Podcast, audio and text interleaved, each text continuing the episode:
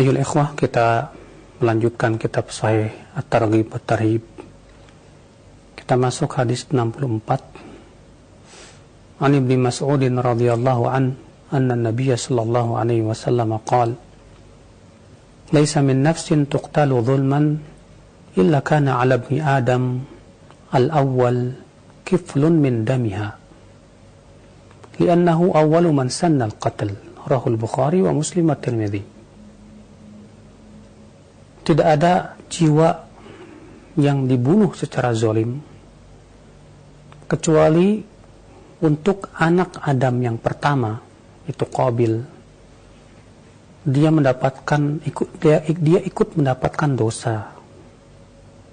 Karena dia yang pertama kali mencontohkan pembunuhan. Iya. Karena Allah menceritakan di dalam Al-Quran tentang kisah dua anak Adam. Ya, di mana dua anak Adam ini yang pertama Habil, yang kedua itu Qabil. Dan keduanya diperintahkan oleh Allah Subhanahu wa taala ya untuk bertakarub dengan mengeluarkan sedekah. Ya, adapun Habil dia mengeluarkan sedekah dari harta yang terbaik. Dan Allah menerima ya sedekahnya.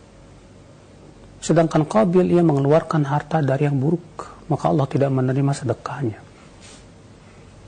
Rupanya si Qabil ini ya dengki kepada Habil. Maka dia ingin membunuhnya. Ya. Allah berfirman dalam surat Al-A'raf, "Watilu 'alaihim نبأ بني آدم بالحق إذ قربا قربانا فتقبل من أحدهما ولم يتقبل من الآخر قال لأقتلنك Qala innama yataqabbalullahu minal muttaqin. Bacakan kepada mereka hai Muhammad tentang kisah dua anak Adam yang keduanya ber, bertakarub kepada Allah, berkorban kepada Allah Subhanahu wa taala. Maka yang satu diterima ya takarubnya, yang satu ditolak. Maka yang ditolak misi Qabil berkata kepada Habil, la aku akan bunuh kamu. Iya. Lihatlah saudaraku ya, mengerikan sekali penyakit dengki itu. Dengki itu ya bisa menyeret kepada pembunuhan dengan kezoliman. Qal kata Habil, inna ma yataqabbalullahu minal muttaqin. Allah menerima itu hanya dari orang-orang yang bertakwa saja. La in basatta ilayya yadaka litaqtulani ma ana bibasiti yadi ilayka liaqtulak. Inni akhafu Allah rabbal alamin. Kalau kamu hendak membunuh aku, aku tidak akan melawan. Aku takut kepada Allah Rabbul Alamin. Ya, uri, uridu an tabu'a bi ithmi wa ithmika fatakuna min ashabin nar. Aku tidak mau melawan karena aku ingin kalau kamu membunuh aku, maka kamulah yang akan membawa dosaku juga. Dan kamu akan menjadi penduduk api neraka. Ya apa yang terjadi si Qabil pun terdorong hawa, oleh hawa nafsunya. Faqatalah ia pun membunuh saudaranya itu. Fa'asbahamil khasirin ia pun kemudian menjadi orang-orang yang merugi. Maka inilah saudaraku sejarah pembunuhan pertama di dunia. Maka kata Rasulullah SAW, tidak ada satupun pembunuhan yang terjadi di muka bumi sampai detik ini kecuali si Qabil pun dapat ya bagian dari dosanya. Kenapa kata Rasulullah SAW? Liannahu awwalu man sannal qatl. Karena dia yang pertama kali mencontohkan pembunuhan. Karena dia yang pertama kali mencontohkan keburukan tersebut. Maka semua keburukan yang dilakukan oleh anak-anaknya sampai hari ini, dia pun ikut mendapatkan dosanya. Bayangkan, luar biasa. Berarti si Kobil ini manusia yang paling banyak sekali dosanya. Paling banyak dia menanggung dosanya, bayangkan. Karena dia yang pertama kali, saudaraku sekalian, yang mencontohkan pembunuhan. Demikian pula ya akhi, apabila kita yang pertama kali mencontohkan keburukan. Kalau anda sebagai seorang ayah atau seorang suami, mencontohkan kepada anak-anak anda keburukan, dan dicontoh oleh anak-anak Anda sampai ia menjadi besar, maka Anda akan terus mendapatkan keburukan itu. Kalau Anda sebagai seorang ustadz, ya kita sebagai seorang ustadz, kemudian menyampaikan ya pemikiran yang menyimpang atau amalan yang bid'ah, amalan yang tidak ada contohnya dari Rasulullah SAW, lalu kemudian diamalkan oleh orang banyak saudaraku sekalian, maka kita akan menanggung dosanya nanti pada hari kiamat. Kalau Anda seorang artis, ya, bintang film, kemudian Anda memberikan contoh pakaian yang buruk, akhlak yang buruk, ucapan yang buruk, lalu ditonton oleh jutaan manusia dan mereka mencontoh Anda maka Anda yang juga mendapatkan dan ikut mendapatkan dosa-dosa mereka itu. Kalau Anda seorang pemimpin, seorang ajengan, seseorang yang menjadi public figure, kemudian Anda mencontohkan keburukan, maka ketahuilah saudaraku sekalian, semua orang yang mengikuti keburukanmu itu, Anda pun mendapatkan dosanya. La ilaha illallah. Mengerikan sekali saudaraku sekalian. Ya, ketika kita menjadi orang yang yang mencontohkan keburukan untuk manusia dan kemudian diikuti oleh orang banyak kita saja untuk menung, menanggung dosa kita sendiri nggak bisa nggak kuat kita bagaimana kita juga ikut menanggung dosa orang-orang banyak akhi makanya hati-hatilah itu lebih dalam masalah agama ya para as para ustadz yang berbicara tentang agama, para kiai yang berbicara tentang agama, hati-hatilah. Jangan sampai berucap dalam agama, berkata dan berbicara tentang agama dengan tanpa ilmu. Karena itu mengerikan saudaraku sekalian. Hadis 65 wa an Wathilah ibn al-Asqa radhiyallahu anhu anin Nabi sallallahu alaihi wasallam qala Man sanna sunnatan hasanatan falahu ajruha ما عمل بها في حياته وبعد مماته حتى تترك ومن سن سنة سيئة فعليه إثمها حتى تترك ومن مات مرابطا جرى عليه عمل المرابط حتى يبعث يوم القيامة رواه الطبراني في الكبير بإسناد لا بأس به Siapa yang mencontohkan perbuatan yang baik? Maka ia mendapatkan pahalanya selama amalan tersebutnya tersebut diamalkan pada waktu hidupnya. Dan setelah matinya juga. Sampai akhirnya amalan itu ditinggalkan oleh orang-orang. Dan siapa yang mencontohkan perbuatan yang buruk maka ia mendapatkan dosanya. Ya dan terus dia mendapatkan dosa sampai perbuatan buruknya itu ditinggalkan orang-orang. Dan siapa yang meninggalkan dan barang siapa yang meninggal dalam keadaan berjaga di tapal batas maka akan terus mengalir pahala sebagai murabit sampai ia dibangkitkan nanti pada hari kiamat. Lihatlah saudaraku. Jadi kalau kita mencontohkan perbuatan kebaikan dan tentunya disebut kebaikan apabila ditunjukkan oleh dalil dari ya dari Al-Quran dan hadis akan kebaikannya. Lalu kemudian banyak orang mengamalkannya, Alhamdulillah. Selama itu pula kita terus dapat pahala. Walaupun kita sudah meninggal dunia. Iya. Sebaliknya kalau kita melakukan perbuatan buruk kemudian dicontoh oleh orang banyak, maka pada waktu itu saudaraku seiman kita akan mendapatkan dosa orang-orang yang mengikuti perbuatan kita itu. Sampai dosa tersebut ditinggalkan orang-orang. Tapi selama dosa itu ya terus menerus dilakukan saudaraku maka pada waktu itu kita terus mendapatkan dosa. Na'udzubillah nasallallahu salamata wal afiyah Hadis 66 an Sahal bin Sa'din radhiyallahu anhuma أن النبي صلى الله عليه وسلم قال إن هذا الخير خزائن ولتلك الخزائن مفاتيح فطوبى لعبد جعله الله عز وجل مفتاحا للخير مغلاقا للشر. وويل لعبد جعله الله مفتاحا للشر مغلاقا للخير. رواه ابن ماجه واللفظ له. وابن أبي عاصم وفي سنده لين وهو في الترمذي بقصة قال الشيخ الباني رحمه الله حديث حسن لغيره Dari Sahal bin Sa'ad semoga Allah meridhoinya bahwa Nabi Shallallahu Alaihi Wasallam bersabda, sesungguhnya kebaikan itu ada perbendaharaan-perbendaharaannya. Dan perbendaharaan itu ada kunci-kuncinya. Maka sungguh beruntung seorang hamba yang Allah jadikannya sebagai ya kunci pembuka kebaikan. Dan gembok pembuka apa penutup keburukan. Dan celaka seorang hamba yang Allah jadikan sebagai kunci penutup kunci pembuka keburukan. Dan gembok penutup kebaikan. Na'udzubillah.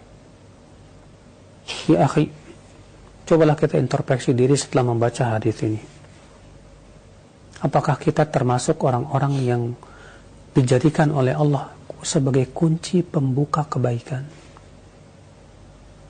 dan kunci yang menutup keburukan? Ataukah kita dijadikan oleh Allah Subhanahu wa taala sebagai orang-orang yang menjadi kunci penutup kebaikan dan pembuka keburukan? Nauzubillah. Berapa banyak orang akhi pergi di mana pun dia, dia yang membuka keburukan di sana. Dia yang memulai keburukan di sana. Iya. Maka ya akhi, a'azani Allah wa iyyakum. Jadilah kita orang yang senantiasa di mana saja kita menjadi pembuka kebaikan untuk orang lain. Saat kita berada di majelis teman dengan teman-teman, kita menjadi ya, kunci penutup keburukan. Setiap kali mereka mau bergibah, kita tahan. Ya, justru kita buka mereka kebaikan dan ketaatan ya kita berada di mana pun juga selalu kita menjadi kunci yang membuka kebaikan demi kebaikan dan mencontohkan kebaikan kepada manusia dan membuka atau menutup pintu-pintu keburukan itu dan jangan sampai akhi saudaraku ternyata kita menjadi kunci penutup kebaikan menjadi ya kunci yang membuka keburukan Allah billah sallallahu wal afiyah Baik, kita lanjutkan ke kitab yang baru, itu Kitabul Ilm. Kitab ilmu. Apa itu ilmu, saudaraku? Ilmu itu hakikatnya adalah yang berasal dari Allah dan Rasulnya. Ilmu yang dimaksud di dalam kitab yang sedang kita bahas di, di sini yaitu ilmu agama. Karena ilmu agama adalah asyraful ulum ilmu yang paling mulia secara mutlak. Karena kemuliaan ilmu itu ditentukan dengan kemuliaan yang dipelajari. Allah Maha Mulia. Dan Allah yang paling mulia. Berarti ilmu tentang Allah, ilmu tentang syariat Allah adalah ilmu yang paling mulia secara mutlak. Iya.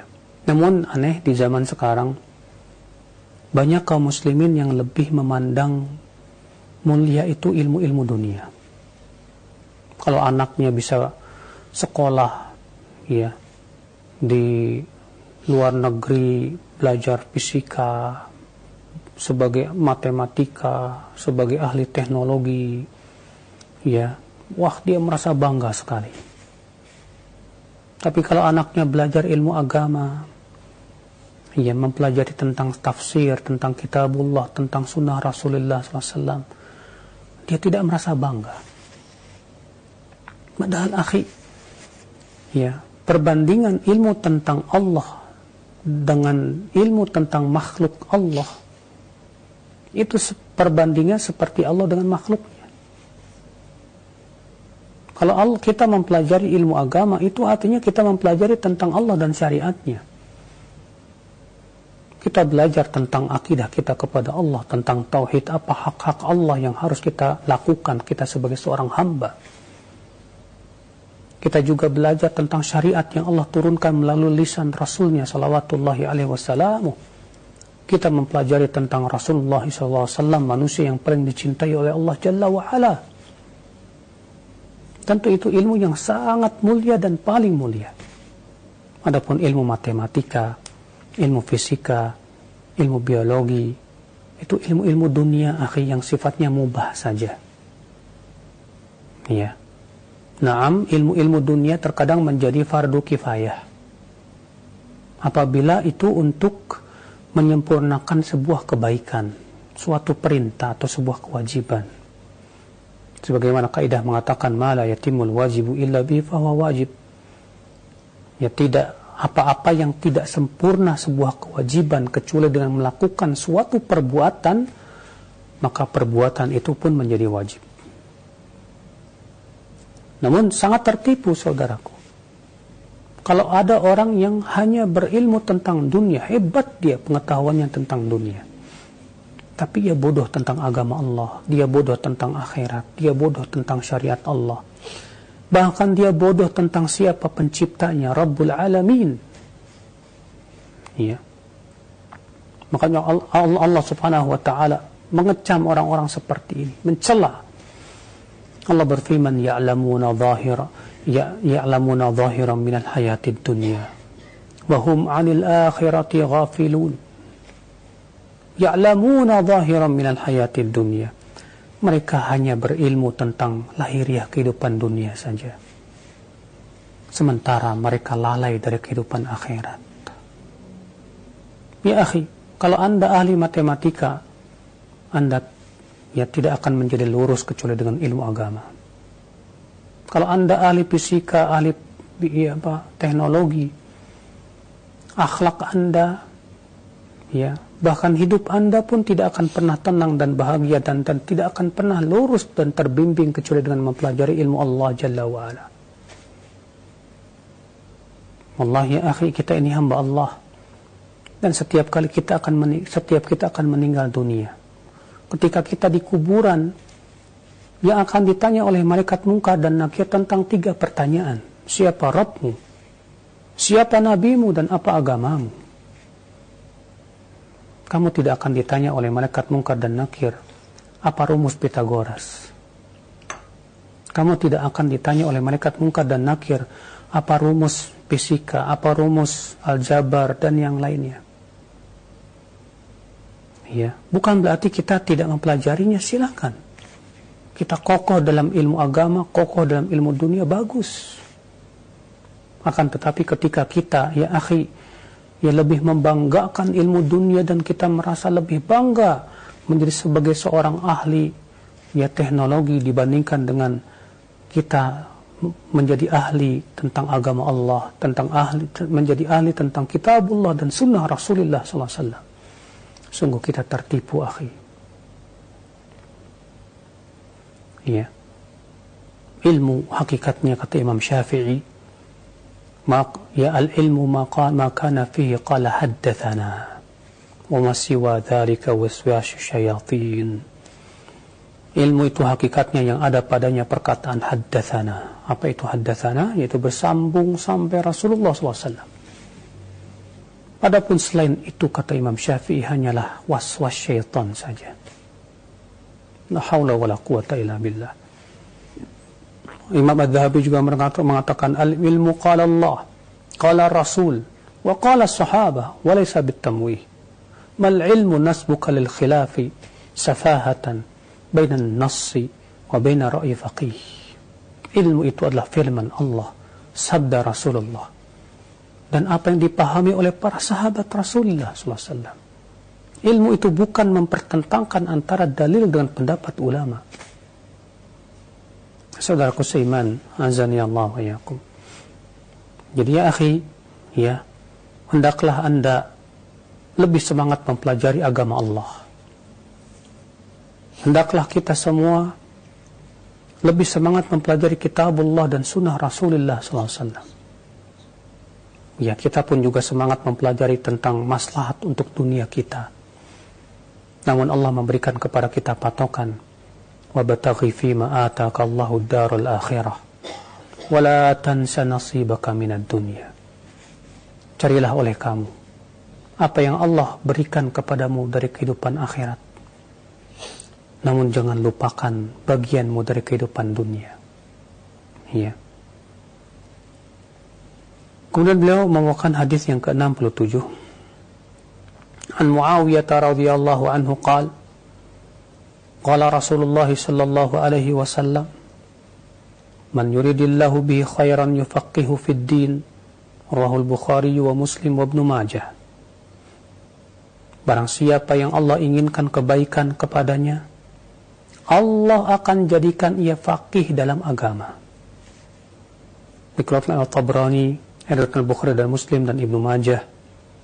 Warawat Tabrani fil Kabir wa lafzuhu Sami'tu Rasulullah SAW yaqul Ya ayuhan nas Innamal ilmu bitta'allum Wal fiqha bittafaqquh ومن يريد الله به خيرا يفقه في الدين وإنما يخشى الله من عباده العلماء ya dan Al-Imam At-Tabrani dalam kitab Al-Mu'jam Al-Kabir meriwayatkan dengan lafaz bahwa Muawiyah berkata aku mendengar Rasulullah sallallahu alaihi wasallam bersabda wahai manusia sesungguhnya ilmu hanya bisa diraih dengan cara mempelajarinya dan fikih itu bisa dipelajari apa diraih hanya dengan cara tafakuh dan siapa yang Allah inginkan kebaikan padanya Allah akan jadikan ia fakih dalam agama dan sesungguhnya yang takut kepada Allah dari hamba-hambanya hanyalah para ulama sadarku seiman lihatlah Nabi Shallallahu Alaihi Wasallam dalam hadis ini Nabi Shallallahu Alaihi Wasallam mengatakan siapa yang Allah inginkan kebaikan kepadanya. Apa tanda orang yang Allah inginkan kebaikan, saudaraku? Kata Rasulullah, yufaqihu. Allah akan jadikan ia faqih dalam agama. Apa itu faqih? Paham tentang agamanya. Sehingga dia betul-betul faham dan dia semangat mempelajari kitabullah dia semangat mempelajari sunnah Rasulullah Shallallahu Alaihi Wasallam. Dia semangat mempelajari ilmu-ilmu agama, ilmu-ilmu alat yang menunjangnya juga. Mempelajari bahasa Arabnya, usul fikihnya, kaidah fikihnya, ilmu hadisnya, ilmu tafsirnya. Dia selalu semangat mem mempelajari ya kitab-kitab hadis Sahih Bukhari-nya, Muslimnya, Abu Daudnya, Tirmidzi-nya, Nasai-nya. Dia juga semangat mempelajari dan menyelami ilmu tafsirnya Berarti orang ini Allah inginkan kebaikan kepadanya. Sebaliknya, saudaraku, apabila kita tidak semangat mempelajari ilmu Allah, ya, semangatnya hanya mempelajari ilmu dunia saja. Kita tidak semangat mempelajari ilmu Allah Subhanahu wa taala. Ya mau belajar, mau duduk di majlis ta'lim malas. Apalagi mau belajar yang sifatnya ilmu-ilmu alat lebih malas lagi pastinya yang lebih semangat sama dia apa hanya dunia saja dia lebih semangat untuk ya mendalami hobinya saja hobi dunia. Tapi untuk mempelajari dan mendalami ilmu agama dia malas. Itu berarti orang ini Allah tidak inginkan kebaikan kepadanya. Allah tidak inginkan kebaikan kepada orang seperti ini saudaraku. Yaitu dia ternyata tidak mau fakih dalam agama. Ternyata ia lebih ridho menjadi orang yang bodoh tentang agama ternyata ia tertipu dengan kehidupan dunia Nasallallahu salamat wal afiyah Iya Ali bin Abi Thalib pernah berkata kepada muridnya yang bernama Kumail Ya kumail an-nasu thalatha. Hai kumail, manusia itu ada tiga orang. Yang pertama yaitu al-alim. Orang yang berilmu, kumail. Ya, yang paham tentang kebenaran. Yang kedua muta'allim. Ya, dia mempelajari ilmu. Dia bukan ulama tapi dia menuntut ilmu. Sungguh-sungguh dia menuntut ilmu. Yang ketiga, hamajun ro'a.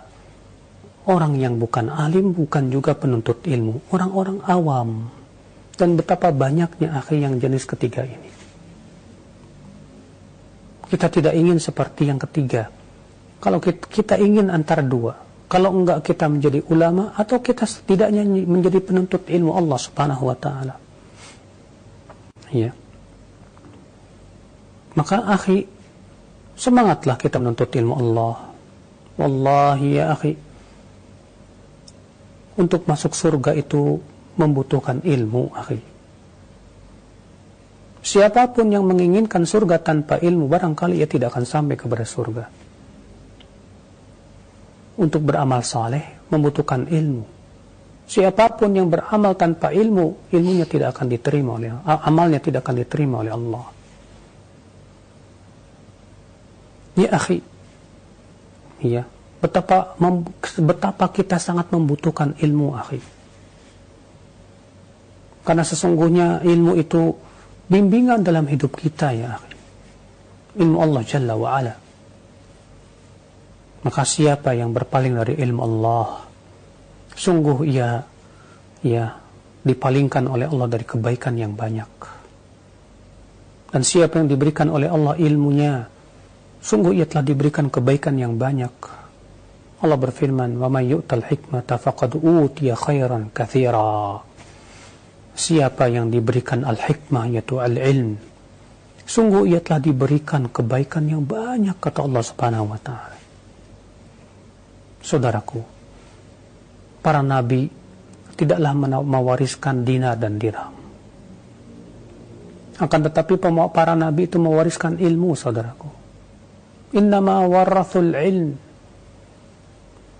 Ya. Faman akhadahu akhadah bihadzin wafir. Siapa yang mengambil ilmu, sungguh ia telah mengambil warisan yang banyak sekali, luar biasa. Ini dia fasilitas menuntut ilmu di zaman sekarang dimudahkan oleh Allah sebab semudah-mudahnya ya akhi. Di sana ada ya kitab-kitab yang sudah dicetak alhamdulillah. Ribuan kitab bahkan kemudian dimasukkan jadi sebuah piringan ada di Maktabah Syamilah. Bahkan kita punya HP. Di HP itu ada banyak sekali aplikasi-aplikasi ilmu. Ya. Situs-situs ilmu yang diasuh oleh para ulama demikian para ustadz-ustadz yang kuat keilmuannya. Tapi aneh, kita lebih semangat membuka ya selain aplikasi ilmu kita lebih semangat membuka aplikasi-aplikasi hiburan. Na'udzubillah. La haula wa la quwata illa billah. Makanya ya akhir di zaman ini, betapa penting kita untuk memotivasi diri kita untuk mencintai ilmu. Betapa penting di zaman ini kita berusaha sekuat tenaga bagaimana kita bisa mencintai ilmu. Karena kalau kita sudah tidak cinta kepada ilmu, kita akan zuhud dari ilmu kita merasa tidak butuh dengan ilmu atau kita merasa cukup dengan ilmu yang sedikit. La haula wa la quwata illa billah. Kalau ternyata kita zuhudnya terhadap ilmu dan amal. Ya. Maka kewajiban kita ketika kita malas jangan kita ikuti. Kita berusaha terus terus menggali ilmu, menggali ilmu, menggali ilmu terus ya akhir. Hatta di zaman pandemi seperti ini ya jangan lepas dari menuntut ilmu jangan lepas dari menggalai ilmu dan menambah keilmuan wallah karena itulah kebaikan untuk kehidupan kita. Iya, makanya Allah menyifati penduduk api neraka itu adalah mereka yang berpaling dari ilmu. Allah berfirman, "Walaqad dara'na di jahannam katsiran minal jinni wal ins lahum qulubun la yafqahuna biha walahum a'yunun la yubsiruna biha wa lahum adhanun la yasma'una biha." أولئك كالأنعام بل هم أضل أولئك هم الغافلون Sungguh kami telah menyiapkan untuk neraka jahanam penduduk-penduduknya. Bagaimana pen, sifat penduduk api neraka? Lahum kulubun, mereka punya hati namun tidak digunakan untuk memahami ayat-ayat Allah.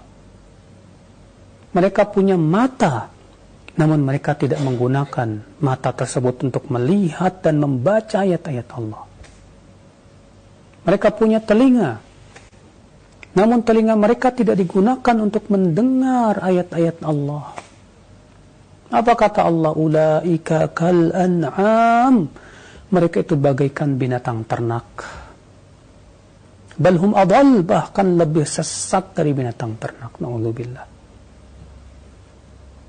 Makanya ya akhi, ternyata ketika Allah menyifati penduduk api neraka, mereka yang mereka adalah orang-orang yang tidak mau menggunakan hatinya, akalnya untuk memahami ilmu Allah. Tidak mau menggunakan matanya membaca kitab Allah dan sunnah Rasulullah dan mempelajarinya. Tidak menggunakan telinganya untuk mendengarkan ayat-ayat Allah Jalla wa'ala. Ya, berarti digunakan untuk apa hatinya? Untuk syahwat. Digunakan untuk apa matanya? Hanya untuk melihat. Ya. Untuk kepuasan syahwatnya saja. Untuk digunakan untuk apa? Telinganya. Hanya untuk mendengarkan musik, nyanyian, dan semua yang sifatnya syahwat buat dirinya. Yang melalaikan ia dari mengingat Allah Jalla wa'ala. Maka dari itu ya akhi. Ya. Jangan sia-siakan hati yang telah Allah berikan kepadamu itu. Gunakan akalmu itu untuk memahami ayat-ayat Allah Jalla wa'ala. Nah ini, ya akhi. Dan dalam riwayat Tirmidzi Nabi sallallahu alaihi wasallam sabda innamal ilmu bitta'allum wal fiqhu bittafaqquh. Ilmu itu bisa diraih dengan cara mempelajari, bukan semedi di gua-gua. Seperti yang dilakukan oleh sebagian orang katanya, dengan semedi ia bisa dapat ilmu laduni tanpa harus belajar. Ini adalah mustahil. Ini hanya dari syaitan. Kalau kita ingin punya ilmu, duduk di majlis ta'lim. Bersimpuh Anda kepada seorang alim ulama yang tokoh keilmuannya. Wal fiqhu bit tafaqquh. Demikian pula untuk kita ya betul-betul supaya faqih, kita harus tafaqquh betul ya. Kemudian beliau membawakan hadis yang ke-68. Wa an Hudzaifah ibn al-Yaman رضي الله عنهما قال قال رسول الله صلى الله عليه وسلم فضل العلم خير من فضل العبادة وخير دينكم الورع رواه الطبراني في الأوسط والبزار بإسناد حسن. قال الشيخ الباني رحمه الله صحيح لغيره. Dari Hudzaifah ibn Yaman semoga Allah meridainya. Ia berkata Rasulullah SAW bersabda keutamaan ilmu lebih baik daripada keutamaan ibadah. Dan sebaik-baik agamamu adalah wara. Lihat Nabi Shallallahu Alaihi Wasallam mengatakan keutamaan ilmu lebih baik daripada keutamaan ibadah. Karena ibadah tanpa ilmu tidak akan diterima oleh Allah. Dan ilmu yang tidak menimbulkan ibadah pun juga ilmu yang tidak bermanfaat akan tetapi keutamaan ilmu kata Rasulullah itu lebih baik daripada keutamaan ibadah. Ya, artinya seseorang dengan ilmu walaupun dengan ibadah yang sedikit dia bisa mendapatkan pahala yang berlipat ganda karena ilmu. Karena beda ya akhi, orang yang beramal dengan ilmu dengan orang yang beribadah dengan tanpa ilmu pasti akan berbeda. Imam Ibn Qayyim rahimahullah dalam kitab Miftah dari Sa'adah memberikan contoh. Kata beliau, kamu lihat pekerja kuli bangunan itu, dia bekerja dengan tenaganya. Sementara kamu lihat kontraktor itu bekerja dengan pikiran dan ilmunya. Dan ternyata penghasilan kontraktor lebih besar daripada penghasilan ya kuli bangunan. Ini sebuah perumpamaan. Demikian pula ada orang seorang ahli ibadah dia beribadah dengan tanpa ilmu hanya sebatas semangat saja dia beribadah.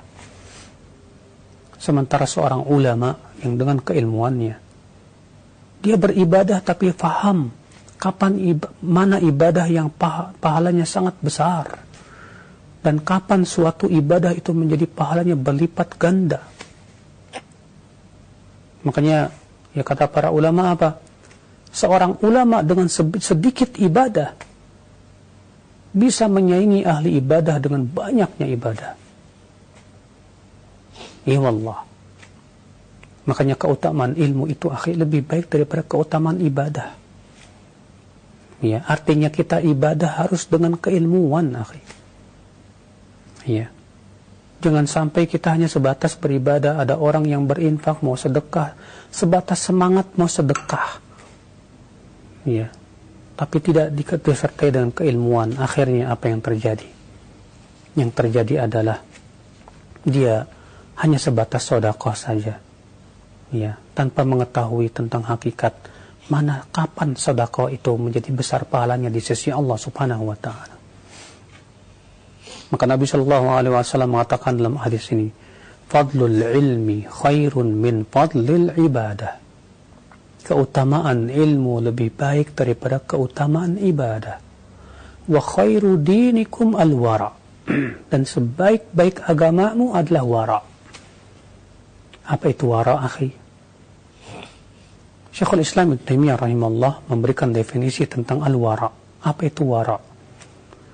itu tarku ma yukhsha dararuhu fil akhirah.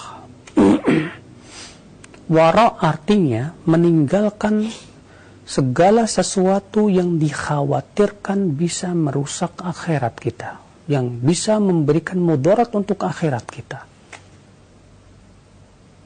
Bedanya dengan zuhud, kalau zuhud tarku ma la yanfa'u fil akhirah, meninggalkan apa-apa yang tidak bermanfaat untuk akhirat kita. Kalau wara meninggalkan apa-apa yang dikhawatirkan akan bisa membahayakan akhirat kita dan agama kita.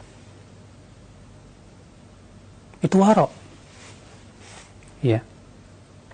Contoh wara. Ketika ada orang yang mau makan dan ia ragu apakah makanan ini halal apa haram. Ada yang mengatakan halal, ada yang mengatakan haram.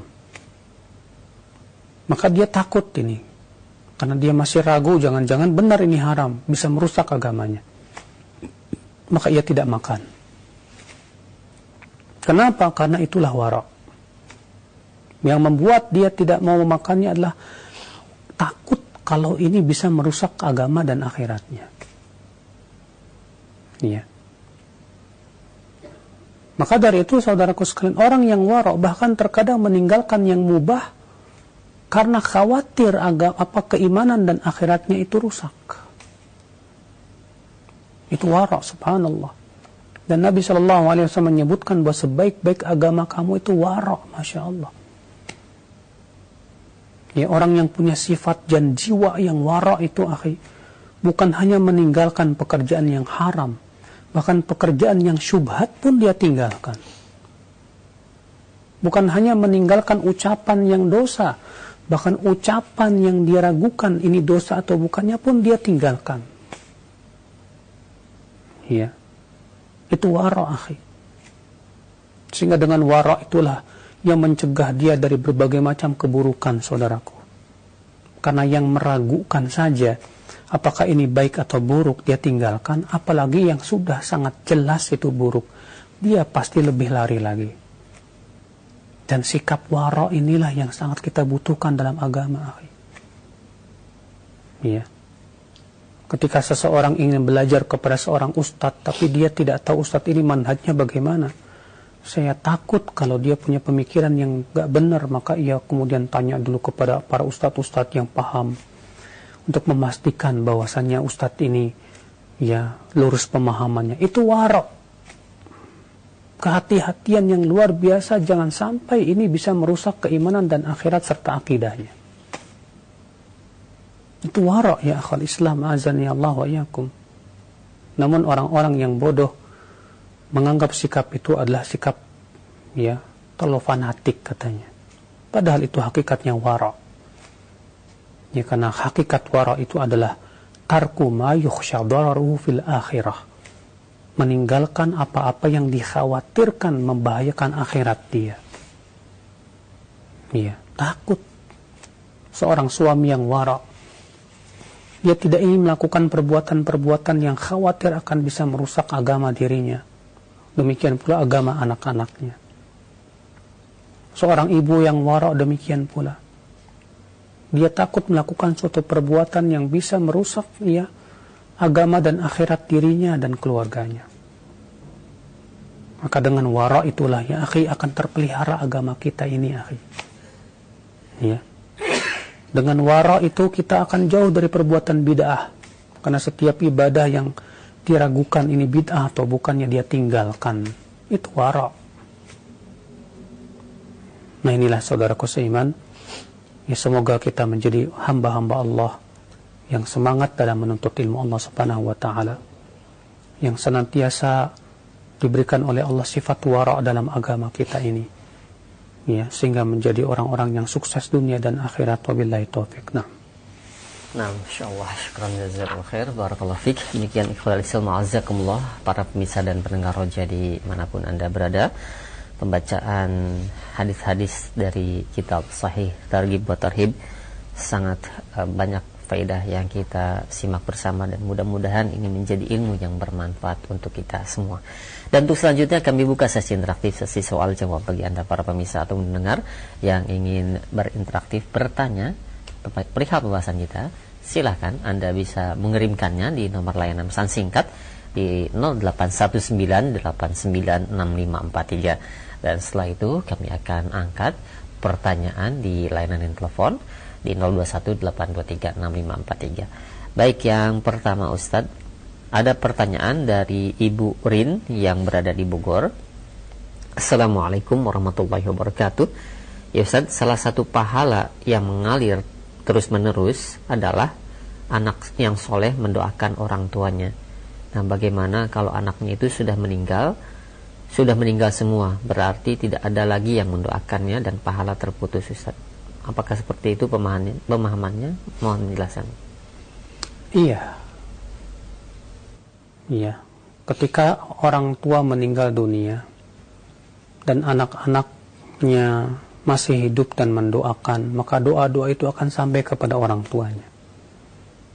Namun ketika semua anak-anaknya sudah meninggal, dan ternyata anak-anak soleh mening meninggalkan cucu meninggalkan anak lagi yang merupakan cucu neneknya dan ternyata cucunya juga terus mendoakan orang tua seluruhnya baik bapak ibunya dan kakek-kakeknya.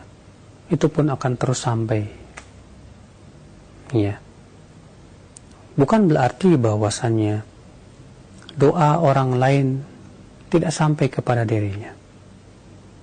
Bukan berarti ya teman yang mendoakan dia tidak sampai ya tapi akan tetapi maksud daripada hadis itu adalah anjuran yang sangat untuk anak-anak soleh selalu mendoakan orang tuanya.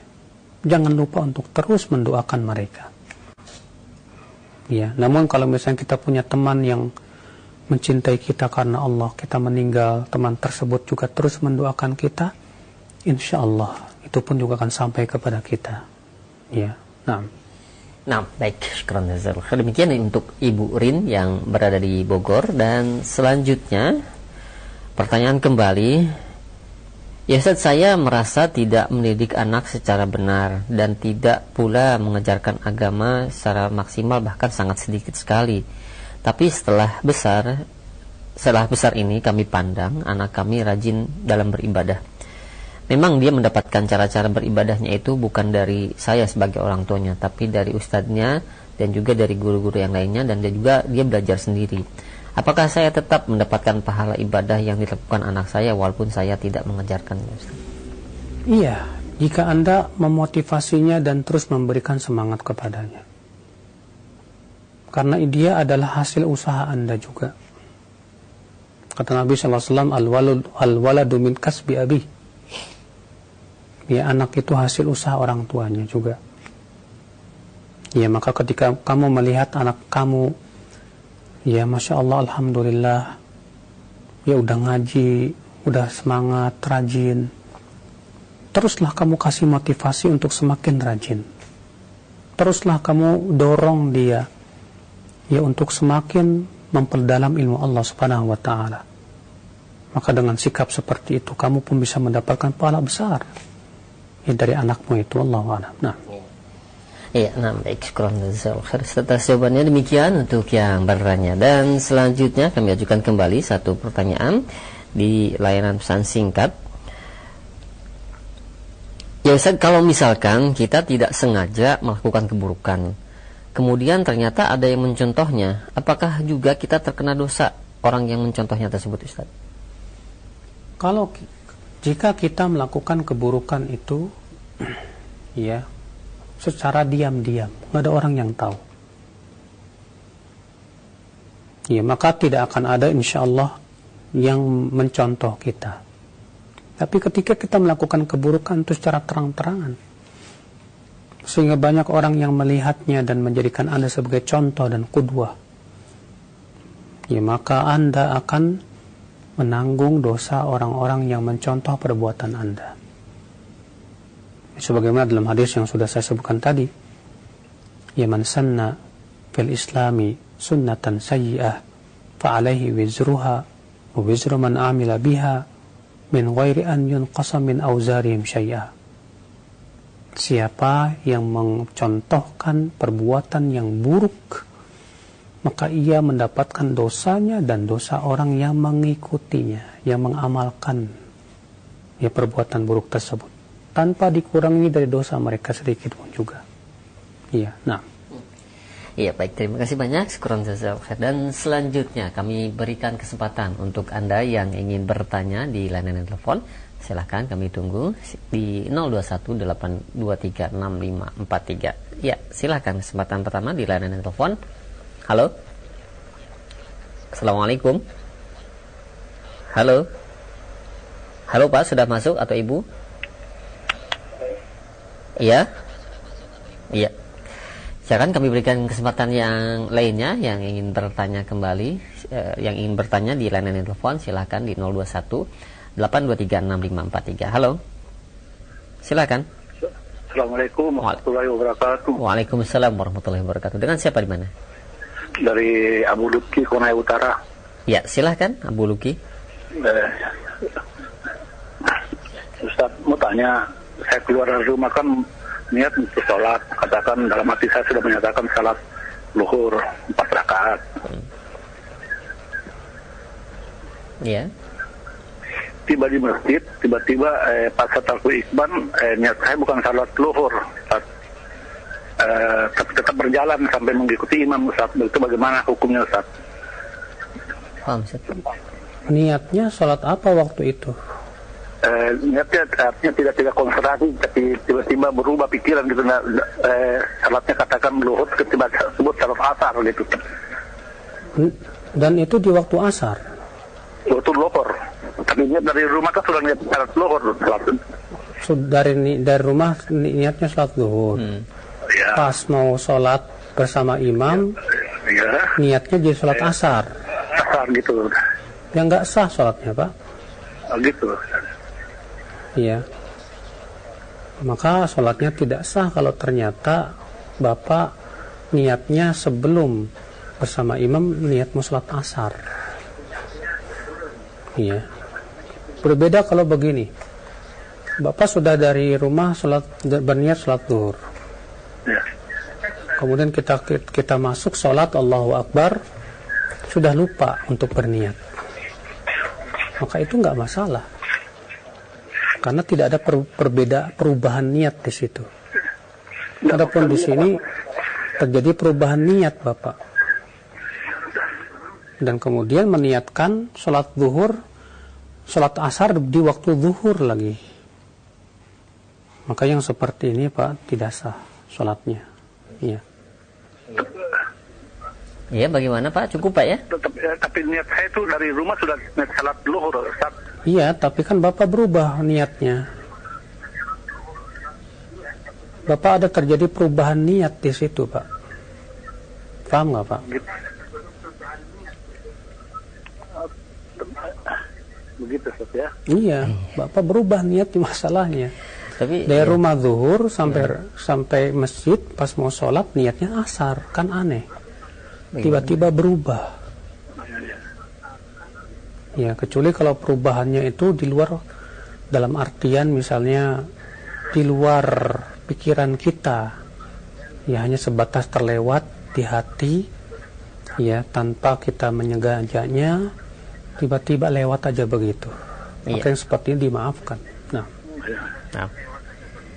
Baik, cukup Pak ya. Abu Luki. Ya, ya, Nah. ya, ya. Ya, Assalamualaikum. Waalaikumsalam. Ini mungkin jarang terjadi Ustaz ya. Iya, eh, untuk selanjutnya silahkan yang kedua yang ingin bertanya langsung kembali di layanan telepon di 0218236543. Ya, kami tunggu. Halo. Silahkan. Assalamualaikum. Waalaikumsalam warahmatullahi wabarakatuh. Dengan siapa di mana? In- Ini dengan Ibu Afrida di Lampung, Pak. Silahkan langsung ke pertanyaan Ibu. Ya, ini saya mau bertanya ya, Pak. Iya, silahkan langsung ke pertanyaan Bu. Ya, ini Ustaz, kalau seandainya katanya itu itu kurang baik yang kan di rumah lah berbentuk patung apa pun ya Pak ya. Hmm. Nah ini sekarang ini saya ini karena ini ada usaha di rumah ini itu kayak jualan baju gitu Pak Ustadz. Ya itu bagaimana hukumnya yang itu barang baju segala macam dipajang di patung itu Pak Ustadz gimana kira-kira? Baik. Kasusnya. Iya, baik Ibu di Lampung ditunggu jawabannya. Nah, Iya, makasih. Assalamualaikum. Waalaikumsalam. Itu yang apa sih yang dipajang tuh yang kayak Ah, patung? manekin. manikin tuh ya. Manekin. Eh, pertama ibu ya. Cari manikin yang memang nggak ada matanya nggak ada mulutnya ya. Insya Allah banyak ada. Jadi hanya sebatas bulat begitu aja dengan ada tubuhnya kemudian dipajang. Adapun kalau mini manikin tuh mirip dengan manusia ada matanya dan ya, itu nggak boleh. Ini termasuk hukumnya sama dengan patung. Maka jadi ibu coba cari manikinnya yang ya seperti yang saya sebutkan tadi ya. Allah a'lam. Nah, Nah, baik syukur. Demikian untuk ibu yang di Lampung mungkin melanjutkan Ustaz, jika kita menjual barang-barang yang itu misalkan pakaian yang terbiasa dipakai orang-orang atau wanita-wanita yang suka berbuat maksiat yang kita ma'ruf itu dipakai di luar, apakah kita juga mendapatkan dosa orang yang memakainya Ustaz? yang jelas ketika kita menjual sesuatu di zaman fitnah di mana sesuatu itu sudah pasti akan dijadikan sebagai ya pakaian yang dilakukan oleh orang-orang awam itu sesuatu yang menentu mempertontonkan aurat. Maka seperti ini tidak boleh. Yang lebih baik ya dia jual hanya kepada orang-orang yang tahu dia tidak akan mem- memakainya di luar. Karena kalau kita menjual itu misalnya di suatu tempat yang di situ manusia wanita rata-rata mempertontonkan auratnya. Itu sama saja kita ya akhirnya membantu orang-orang untuk semakin mempertontonkan auratnya. Ini tidak diperbolehkan karena masalahnya kita hidup di zaman fitnah. Contoh misalnya kita menjual pisau di suatu tempat yang orang biasa menggunakan pisau untuk membunuh maka kata para ulama nggak boleh karena ini zariah bisa menjerumuskan kepada perbuatan dosa tersebut. Makanya bagi mereka yang menjual itu maka harus ketat berarti. Siapa yang membelinya ternyata yang membelinya perempuan yang dia mempertontonkan auratnya, Anda tidak jual kepada dia. Sebab itu sama saja hanya akan membantu dia mempertontonkan auratnya. Tapi kalau ternyata yang membelinya seorang wanita muslimah yang menutup aurat dan dia juga pakainya di rumah di hadapan suaminya silahkan saja. Allah a'lam. Nah, Baik, baik. Terima kasih banyak atas cobaan dan nasihat Al Ustaz demikian. Dan selanjutnya kami berikan kesempatan kembali. Silahkan di layanan telepon di 0218236543 bagi Anda yang bertanya langsung kembali. Halo, silahkan. Nah, sudah masuk. Assalamualaikum. Waalaikumsalam warahmatullahi wabarakatuh. Iya, dengan siapa di mana? Yang nomor Abdillah di Sulawesi Ustaz. Silakan Ternyata langsung. begini Ustaz. Ya. Sekarang itu ketika kita belanja sesuatu Ustaz ya kayak susu lah atau baskom-baskom. Nah, ini banyak gambar-gambarnya Ustaz. Bagaimana dengan ini? Apakah termasuk juga? Apakah harus dihilangkan semua kayak sampo-sampo? Kadang juga penuh gambar-gambar. Iya. Kemudian boleh satu lagi Ustaz. Satu saja Ibu ya, mohon maaf. Oh, iya, iya, khairan. terima kasih. Iya. Assalamualaikum Waalaikumsalam warahmatullahi wabarakatuh. Ya berusaha bu semaksimal mungkin. Kalau ibu beli susunya ada kaleng gambar ya manusia, sampo dan yang lainnya. Ibu juga beli plester yang warna hitam. Jangan lupa. Ya, jadi ketika ibu pampang itu di rumah ibu, ibu tutup itu ya dengan plester-plester warna hitam tersebut. Ya, sehingga pada waktu itu tidak menghalangi malaikat rahmat untuk masuk ke dalam rumah kita. Allahu a'lam. Nah, Ya, baik, sekarang khair. Demikian untuk Ibu yang bertanya dan selanjutnya kami beralih kembali di layanan pesan singkat. Ya, ada pertanyaan dari Umu Abdillah di Bekasi. Ya, Ustaz, apa yang harus saya lakukan jika ada yang bertanya mengenai beberapa ustadz yang yang sedikit berbeda dengan manhaj salaf? Di satu si- di satu sisi saya takut menjatuhkan ulama, tapi di sisi lain saya khawatir teman saya kena syubhat. Mohon nasihatnya Ustaz atas perkara ini. sedikit berbeda dengan ahlus. Perbedaannya dalam masalah prinsipil atau masalah yang sifatnya ijtihadiyah. Kalau masalah masalah yang sifatnya ijtihadiyah, maka itu tidak mengeluarkan pelakunya dari ahlus sunnah. Tapi kalau itu sifatnya prinsipil, contoh misalnya dia menolak takdir, atau dia punya keyakinan qadariyah, yang para ulama semua sepakat akan sesatnya qadariyah. Maka seperti ini tidak disebut dengan ya ustadz ustadz sunnah, ustadz alus sunnah, tidak. Iya. Kalau atau dia punya pemikiran khawarij dan meyakini bahwa pelaku dosa besar kafir. Iya. Maka seperti ini tidak disebut sebagai ustadz ahli sunnah. Walaupun cuma dalam satu perkara itu tapi masalahnya itu sudah disepakati oleh para ulama ya akan kesesatannya nah ini pahami hal seperti ini. Ya kalau ternyata perbedaannya itu hanya sebatas masalah-masalah fikih ijtihadi tidak ada nasnya yang seperti ini tidak berpengaruh ya. Ya Allah a'lam. Nah. Baik, demikian untuk Ibu Umu Abdillah yang bertanya. Dan selanjutnya kami angkat kembali ada dua pertanyaan senada di antaranya dari hamba Allah yang berada di Sumatera Barat dan satu pertanyaan lagi Abu Lukman yang berada di Bogor. Ya Ustaz, Alhamdulillah saya mendapatkan hidayah sunnah. Di awal-awal hidayah saya merasa sangat mudah dan nikmat membaca berbagai macam buku. Berjalannya waktu kebiasaan itu hilang Rasanya ingin memulai kembali kebiasaan itu, namun terasa sangat berat. Mohon Ustaz kiat-kiatnya agar kebiasaan itu, membaca itu hadir kembali. Iya, antum harus introspeksi diri. Apa yang menyebabkan kebiasaan membaca itu menjadi berat dan hilang? Pasti ada sesuatu kegiatan antum selain itu yang lebih mengasyikkan di hati antum. Iya, dahulu ketika antum pertama kali hijrah, maka antum hati antum akan semangat sekali dan haus dengan ilmu. Dan antum sangat cinta kepada ilmu. Karena antum sangat membutuhkannya.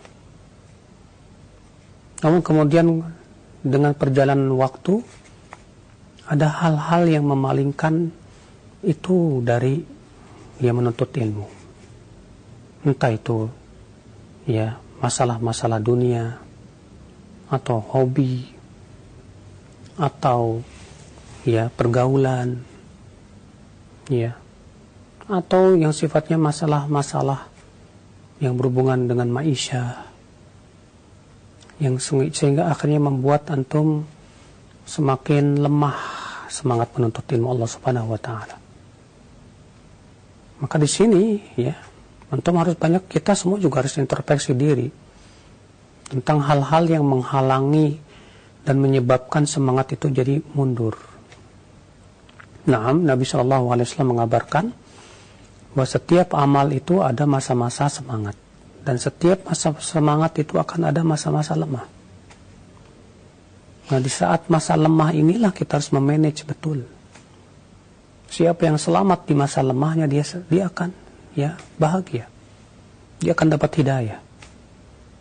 Tapi ketika di masa semangat, di masa lemahnya itu, dia tidak berusaha untuk memompa kembali, memotivasi kembali, dan tidak berusaha sekuat tenaga melawan, dan tidak berusaha menaikkan kembali semangatnya, maka dia akan binasa.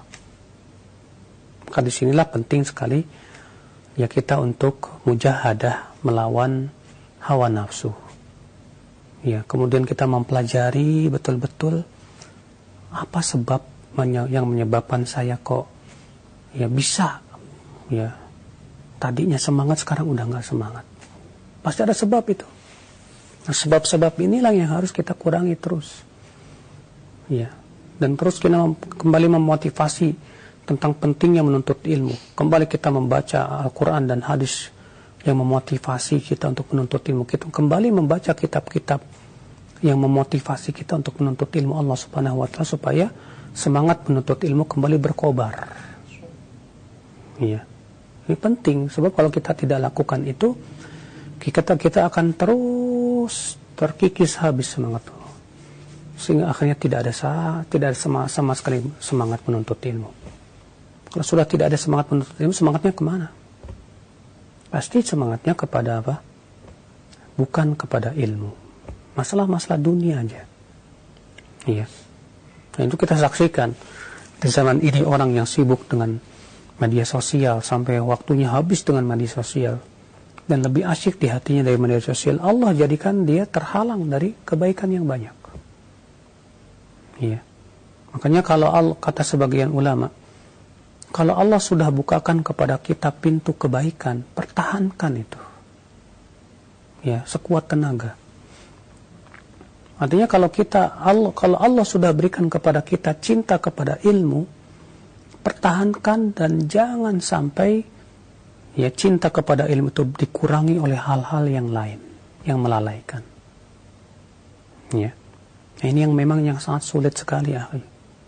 Karena ketika ada kebiasaan baru yang mengasyikkan, wah ini lebih asyik. Akhirnya ketika hati sudah sangat asyik dengan sesuatu yang lain jadi nggak asyik lagi itu pasti ya karena hati kita ini seperti bejana. Kalau dipenuhi oleh sesuatu yang lainnya akan pergi. Ya Allah musta'an. Nah. Insyaallah syukur khair atas jawaban dan nasihat Ustaz. Ya, Insyaallah bermanfaat untuk kita semua. Dan selanjutnya kami angkat kembali di layanan singkat. Nah, ada pertanyaan, ya Ustaz. Ustaz ada hal yang selalu yang ingin saya tanyakan dan mudah-mudahan ini menjadi ilmu yang bermanfaat untuk yang mendengar juga terkhusus bagi saya. Saya pernah membaca hadis penjelasan mengenai bahwa imam sholat yang suka lupa itu bisa disebabkan dari wudhu makmum yang kurang betul. Apakah derajat hadis tersebut sahih dan apa korelasinya Ustadz? Mohon penjelasannya. Hadis palsu. Dan tidak ada hubungan sama sekali lupanya makmum dengan ya wudhunya uh, lupanya imam dengan wudhunya makmum. Nggak ada hubungan. Iya.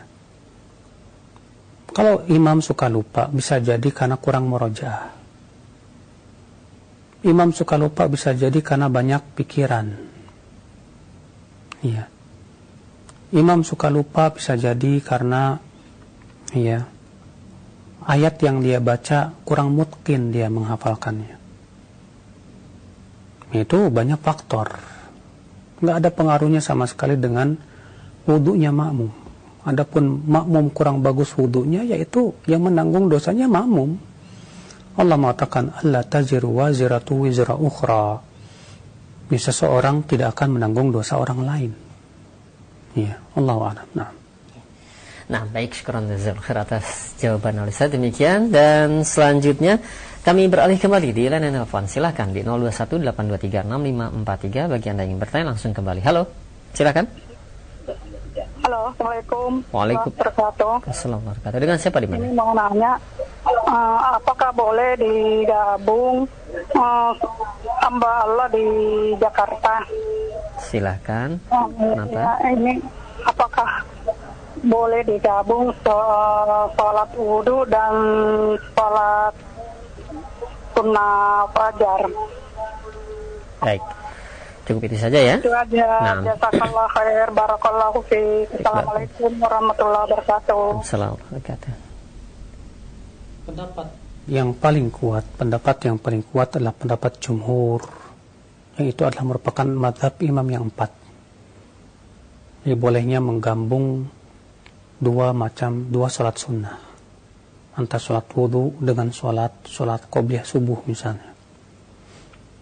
Antara sholat wudhu dengan sholat duha misalnya. Iya, berdasarkan hadis Nabi SAW, innamal a'malu bin niyat ya, dengan lafaz jamak begitu. Sesungguhnya amal-amal itu dengan niat-niat. Berarti itu menunjukkan bahwa boleh satu amal dengan beberapa niat. Dan sebagian ulama memberikan syarat ya bahwasanya yang boleh digabung itu apabila satu level sesama sunnah. Kalau yang satu wajib yang satu sunnah maka kata mereka tidak tidak tidak boleh. Wallahu a'lam. Nah Nah, baik. Demikian untuk yang bertanya. Dan selanjutnya masih silakan kami berikan kesempatan masih ada waktu yang ingin bertanya langsung kembali di 0218236543. Halo. Silakan. Assalamualaikum. Waalaikumsalam warahmatullahi wabarakatuh. Dengan siapa di mana? Aisyah dari Sigamulia. Silahkan. Iya, Bapak. Assalamualaikum. Assalamualaikum warahmatullahi Ya, wabarakatuh silakan. Ya, saya kan pernah melakukan ini Bapak barangkali ilmu apa beramal tanpa ilmu. Saya pernah melakukan sholat ba'diyah, tetapi setelah sholat sunnah yang qobliyah dan sholat fardu, lalu saya ketiduran. Setelah itu bangun setengah dua, saya masih melakukan ba'diyah zuhur. Itu saya sering melakukannya Bapak. Salah enggak ya? Baik. Ya sudah Bapak. Wassalamualaikum. Assalamualaikum. Assalamualaikum. Salat ba'diyah waktunya adalah sampai masuk waktu yang berikutnya. Bahkan kalau misalnya kita tidak sempat melakukan ba'diyah zuhur, boleh kita mengkodoknya di waktu asar karena Rasulullah SAW pernah melakukan itu. Wah, Nabi Wasallam pernah kedatangan tamu utusan sehingga beliau tidak sempat untuk sholat ba'diyah zuhur. Maka beliau pun kemudian melakukan ba'diyah zuhur itu setelah asar. Demikian dalam riwayat Abu Daud dan yang lainnya. Dalam riwayat Muslim juga dalam sahihnya. Iya. Adapun kalau misalnya kita sholat zuhur jam 1. Setelah selesai sholat kita ngantuk sekali. Kemudian baru bangun jam 2. Pas di jam 2 kita sholat ba'diyah. Boleh? Boleh, nggak masalah. Ya, karena tidak ada keharusan ba'diyah itu ya harus langsung setelah sholat sholat zuhurnya. Memang itu yang paling bagus. Tapi kalau misalnya karena kita ngantuk banget dan tentunya ketika kita ngantuk kita ya udah tidur dulu. Kemudian kita baru bangun jam 2 siang. Setelah itu kita langsung sholat ba'diyah zuhur, maka seperti ini diperbolehkan wallahu a'lam. Nah, Iya, baik. Syukuran jazakallahu khairan Ustaz atas jawaban dan nasihatnya. Demikian untuk yang berada di layanan telepon. Dan selanjutnya kami beralih kembali di layanan pesan singkat. Ya, ada pertanyaan. Ya Ustaz, saya ingin sekali saudara-saudara saya yang sewaktu kecil dekat dengan saya mendapatkan hadiah sunnah juga. Karena saya mencintai mereka. Mohon nasihatnya Ustaz apa yang harus dimulai agar mereka tertarik dengan sunnah ini Sedangkan doktrin kebencian yang mengakar kepada ajaran ini Itu sudah di, sangat uh, sudah sangat dan diajarkan oleh guru dan orang tua mereka Ustaz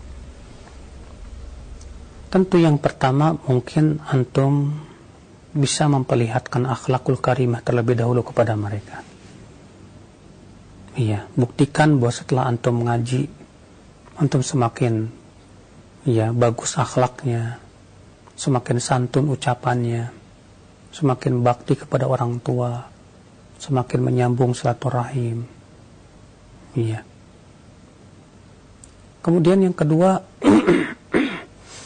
sedikit demi sedikit antum sampaikan tanpa harus membawakan ucapan ustadz-ustadz, tapi bawakan dalil dan perkataan ulama terdahulu. Ini ada perkataan Imam Syafi'i, ada perkataan Imam Ahmad, perkataan para ulama terdahulu, ya.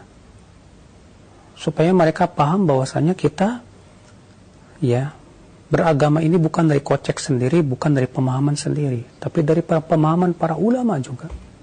Para ulama salaf terdahulu yang mereka sudah dipuji oleh Allah dan Rasulnya.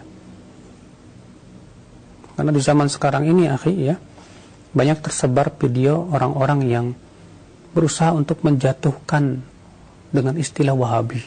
Karena kita-kita disebut Wahabi oleh mereka. Iya. Lalu mereka mengatakan bahwasannya Wahabi itu katanya memahami dalil seenaknya. Ya. Maka kita buktikan bahwa kita tidak memahami dalil dengan seenaknya.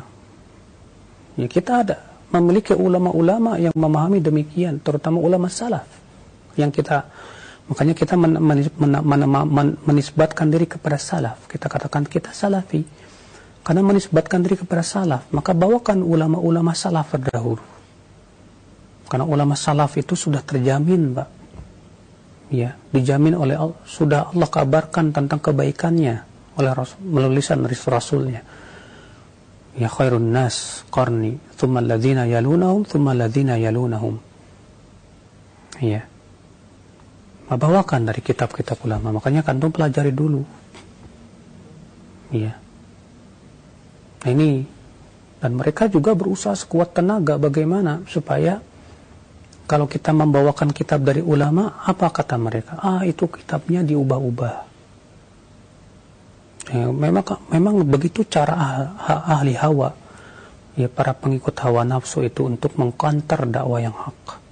Dengan cara apa? Menuduh ya kitab rujukannya itu katanya diubah-ubah oleh kita. La haula wala quwata illa billah. Ya. Ini jelas cara-cara syaitan ya untuk menghalang-halangi manusia dari kebenaran. Dengan memberikan tuduhan-tuduhan. Lalu kemudian bukti-bukti yang dipalsukan. Dan tentunya orang awam sangat percaya dengan bukti-bukti yang dipalsukan tersebut. Ya hakikatnya padahal sebetulnya tidak demikian.